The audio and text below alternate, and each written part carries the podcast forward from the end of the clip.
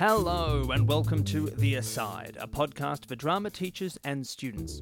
I'm Nick Waxman, and today we will be treated to part one of an interview with Anthony Crowley, writer, director of Motormouth Love's Suckface, presented at La Mama Theatre as part of the 2018 VCE Theatre Studies Unit 4 playlist. Crowley is an award winning playwright, composer, director, designer, dramaturg, and educator. He is the founding director of Homemade Musicals, The Wild Blue Company, and The Songsmiths. While his body of work includes musicals, opera, cabaret, plays, devised theatre, performance, and several short works in addition to corporate, government, and community projects. He is the recipient of too many major commissions and awards to mention, but here are a few the Victorian Premier's Literary Award for Best Musical Theatre Script, the Malcolm Roberts Prize for Drama, the Sumner Lock Elliott New Dramatist Award, and the R.E. Ross Trust Award.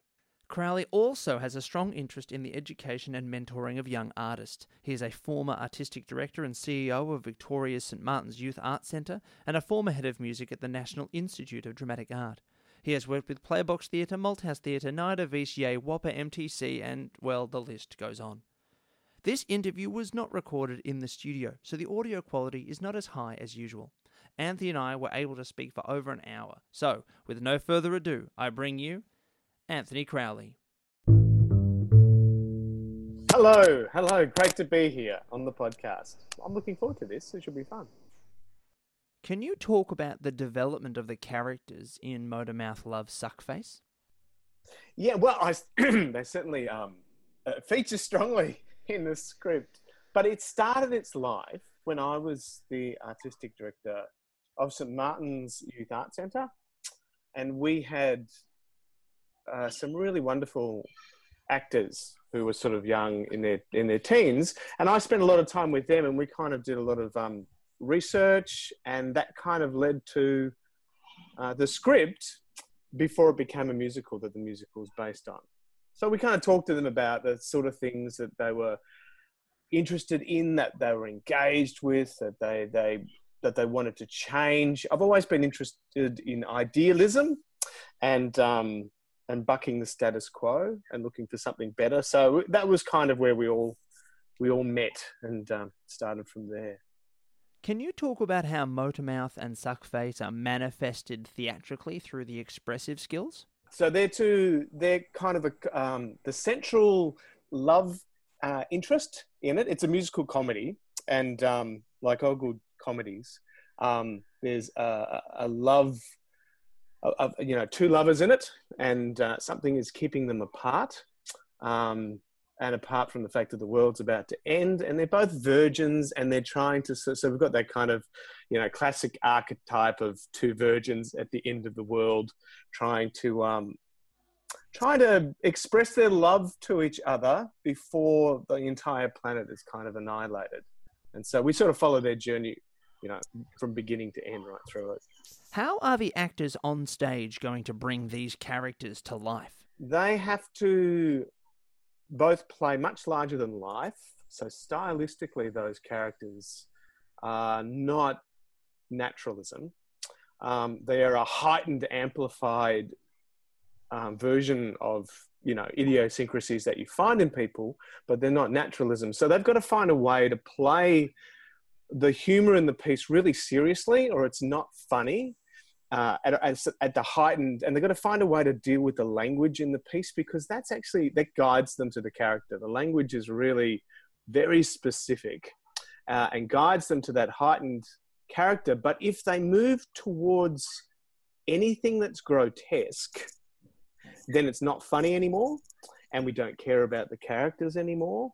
So the great balance is finding, allowing it to be amplified, but always placing at the center of the performance the truth of that of, of whatever moment they're performing. And i think that's the big challenge for actors uh, playing those two roles. And it's always a note that any actor who's played that role gets is that it's it's taken one step too far into grotesqueness particularly in front of an audience. There is a tendency for it to be for them to start to like think, play the, the joke that they think is there which they an actor often thinks belongs to the grotesqueness, but it's actually not. We don't laugh, laugh at Bottom in A Midsummer Night's Dream because he's um, because he's grotesque. We laugh at him because he's so because if he's wearing the, we laugh because he's wearing the donkey thing. That's true, but we're more laughing at how um, you know proud he is, and how delusional he is when he's in Titania's bed. You know, mm. so that's the that's a big challenge for those two actors. All of the actors need a strong physical approach to the work they do. Too often in musical theatre, we tend to sing from the head up and that doesn't work for Motormouth Loves Suckface because because it's the end of the world. We need to get the stakes high, and we need the actors responding both with their body and and with their you know their voice and their mind. And it works in different ways for different characters. So um, the intent for each of the characters within the piece um, evolves and is different at different points but the actor has to really strongly express that um, physically because they're archetypal characters as well. So there's a sense of the archetype being carried through the body physically. Motormouth, classic, you know, physical journey for that character is that they have to start the piece in a very rigid way because they're all brain and by the end of the story, they've got to be able to chart through a physical transformation where they're actually more in their body and actually more, not only overtly sexual, um, because I don't think Motormouth's that, but he, he, he learns how to express his passion um, physically uh, for another person. So the actor has to be able to transform their body in that way to, to, to do that. Uh, and Suckface has a slightly um, different journey. she has to learn to be intimate and she's and also you know she's not a person who's comfortable with her physicality so she has to learn to the actor has to kind of like chart their way through someone who's quite um, someone who doesn't actually have a real feeling yet because they're too scared but someone who discovers not to be scared of their feelings and then their body responds to that. And then you got Blasco, who's the lead sort of um, antagonist in the piece, and she's like this spy come only child, and is quite literal. So she's kind of got a sort of a sense of autism to her, in some you know slight in a slight way, and so she's um. And so everything she does with her body is also about humor too. You know, the way she walks between one character and the other one um, can be funny, if it's done inside the character. So, and that goes for all the characters. So, yeah, so so they have to discover. The actor has to work work out what it is they want, and how their body expresses that, and they have to mm. pursue that journey through the piece. Which speaks to them their motivations. The the Motormouth and Suckface, their motivation is to, as you spoke earlier, is to fall in love and consummate that love. Yes, it is, and and beneath that, that's the physical manifestation of it. Beneath it, the actor's intent is Motormouth's intent is that he is both their intent is to actually be able to trust another human being. So Motormouth needs to hear the words "I love you" from Suckface, and she needs him to demonstrate his love through um, through that um, through through through sex even though we don't actually ever depict it on stage. Um, but she needs a physical expression of it because, and this is something else the actor has to come has to really wrap their heads around is that Motormouth feels um, he's all brain, so he needs someone to tell him that they love him, and if they can't do that, he can't trust them. And if Suckface, Suckface doesn't feel beautiful at all. She feels undesirable to say the least. And so the act of someone else wanting her in that way through passion and through a demonstration, it gives her what she needs. And they have to learn to give each other what they need in order to transform together at the end of the piece. How do you use language in Motormouth Love Suckface to further your intended meaning? You touched on their names, and they refer to each other throughout the piece as Motormouth and Suckface um, because they've claimed the negative as a positive right from the start. They've they've kind of gone, well, that's me, and they They they talk to each other like that. It's also for the character. It's it's it's a way that a character pr- protects themselves too. To go by your real name and call each other Clinton and Rowena makes yourself vulnerable. So these characters choose to call each other Motormouth and Suckface because it distances, distances themselves from each other in a protective state. That's sort of a deliberate writing choice that the actor um, has to pursue. Uh, language-wise, all the all the characters have their own little idiosyncratic um, motifs, like a musical leitmotif, except it's language that they return to. So um, the Motormouth, Motormouth speaks in a very complex way. He expresses ideas in a very complex way. Suckface is more lurid. She's the kind of person who likes to go on the dark web and is fascinated with the darker side of, of life. But she's a voyeur. So her language reflects someone who is constantly in a voyeuristic state of mind.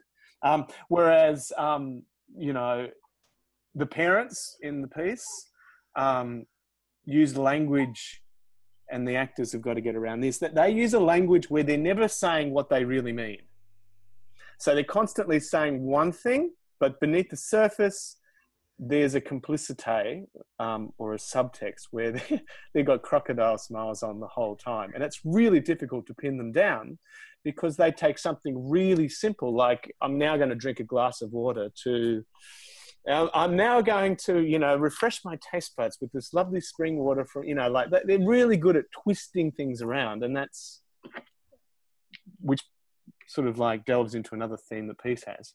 So, and Blasco's language is really quite literal. So she's constantly misunder- misunderstanding things or interpreting things exactly as they're being said to her.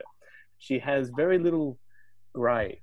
She is all black and white, which again, is all about character and about her not being able to quite understand other human beings, yet she wants to, so that her language becomes um, a way of dramatizing and communicating to the audience how she thinks. I mean, dialogue is all about how we think. It expresses thoughts, you know, um, as well as plot devices and exposition and stuff like that. But it, it lets us know what a character's thinking when we want the audience to know what the what the character is thinking. Mm, maybe not always. Maybe sometimes we want them to think they know what they're thinking, but think something. Anyway, I'll stop there. I'm going down a rabbit hole. Use of language is so important. Uh, unique to musical theatre is song. Can you talk about how language and song work together in Motormouth Love Suckface? When I'm writing a lyric um, for a sh- for a character, it's got to feel like the character as well. It's got to be an extension of how the character speaks, and of course, you want to rhyme as well.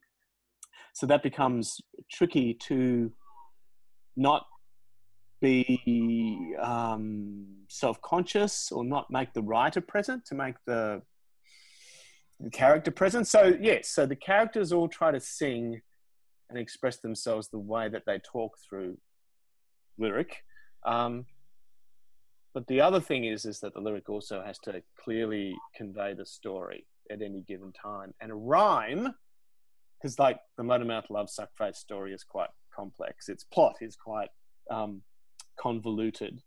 So a rhyme in a lyric is when it's a really good rhyme that people remember, it can be a very helpful tool for an actor to hit and communicate something that just that the audience just needs to know at that point in time. so the lyrics doing several things at, at once when it works really well. Do you start with music or lyrics when creating your work? I used to start with both kind of at the same time when I was um, writing The Wild Blue many years ago, and then I then I started to work. I started to be a lyricist for, um, for Henry Krieger. I was working with him in America, uh, and he's quite a, a, famous composer. So I found myself um, doing exactly what he asked me to do, and and there wasn't always an, an, enormous amount of inequity as we began that writing collaboration. So I learnt to write a lyric that was musical, that somebody else could then um, interpret in a way that I hadn't thought of. And so I took that process of working, and it's a long way to answer your question. But now, generally speaking, I'll write I'll write the start of a lyric first, and then try setting it to music to see if I can surprise myself in the same way. Um, except if I'm writing fast and I'm relying upon my, how shall we say, go-to tricks, which all actors and you know writers do when we're writing fast. And then I might sit at the piano and I'll just belt something out, and that'll be it. Um, but it's always good to to craft everything kind of separately. Then everything has a craft. It's very easy to just kind of uh, fake you, you know, not fake, but just you know rely on things that you know work time and again if that makes sense. So, yes. You are writer, director, and designer. That creates a very consistent theatrical vision. Is that great for the process? It is because it allows me to let the actor really collaborate with the piece. But that's the challenge for the actor. The actor thinks that because they've got the writer and the director in the room, that they have all the answers and they'll be given all those answers. Or not that they feel like they should be given the answer because they don't want to do the wrong thing. But in actual fact, they have permission to play because you know I, you don't feel threatened by actors playing, particularly if you you know if you're doing all those things. You want them to play and you want them to discover things that are new and exciting for you. So the challenge to the actor becomes play. It's okay. Do your thing. We'll find it. You know, we'll find the answer to this together, and it will be. You'll find a different way of saying that line of dialogue than the last actor who did it, and that's well and good in the way it should be because it's your humanity and your alchemy that is going to make this work. Sometimes it's rhythm, sometimes it's it's a technical thing, a joke. Sometimes it's about one, two, three, punch, um, and it's about pace and hitting those marks. Um, but sometimes it's it's it's about character and about the laugh coming from you know a person investing themselves in that in that character and we're laughing at the character not at the joke that is the end of part one of our interview with Anthony Crowley. Please do keep listening to the next episode to find out more about this excellent production. For more information on where to see Motormouth Love Suckface, go to lamama.com.au. That is all from us at The Aside. Thanks to Aaron Searle for providing the music and Eltham College for letting us record here. There's a range of episodes in the bank, so feel free to listen to one that grabs your attention. Do not hesitate to email us at asidepodcast at outlook.com. Send us a question and we can answer it in a future podcast. Thanks for listening.